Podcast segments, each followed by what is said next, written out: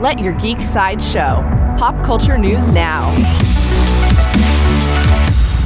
Hi, this is Andrew, and here are your pop culture headlines. This weekend was the Star Wars Celebration event. Lots of new trailers and promotions for Star Wars content were released. Today's pop culture headlines will explore some of the biggest reveals from the event. First up, Star Wars The Bad Batch is officially set to return for a third season. This will also be the final season of the series. Season 3 of The Bad Batch will fly onto Disney Plus in 2024. Next up, Volume 2 of Star Wars Visions has received a release date. There will be nine new shorts from nine celebrated animation studios from across the globe. Star Wars Visions Volume 2 hits Disney Plus on May 4th. Also, Star Wars Andor Season 2 now has a release window.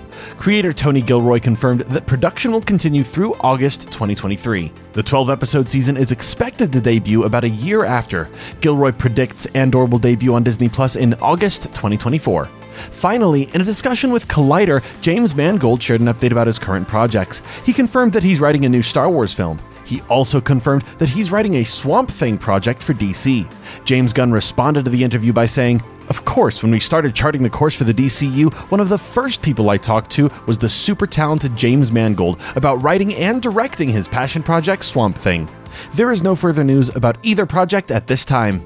This has been your Pop Culture Headlines presented by Sideshow, where pop culture is our culture. For any more ad free pop culture news and content, go to sideshow.com forward slash blog. Thanks for listening, and don't forget to let your geek side show.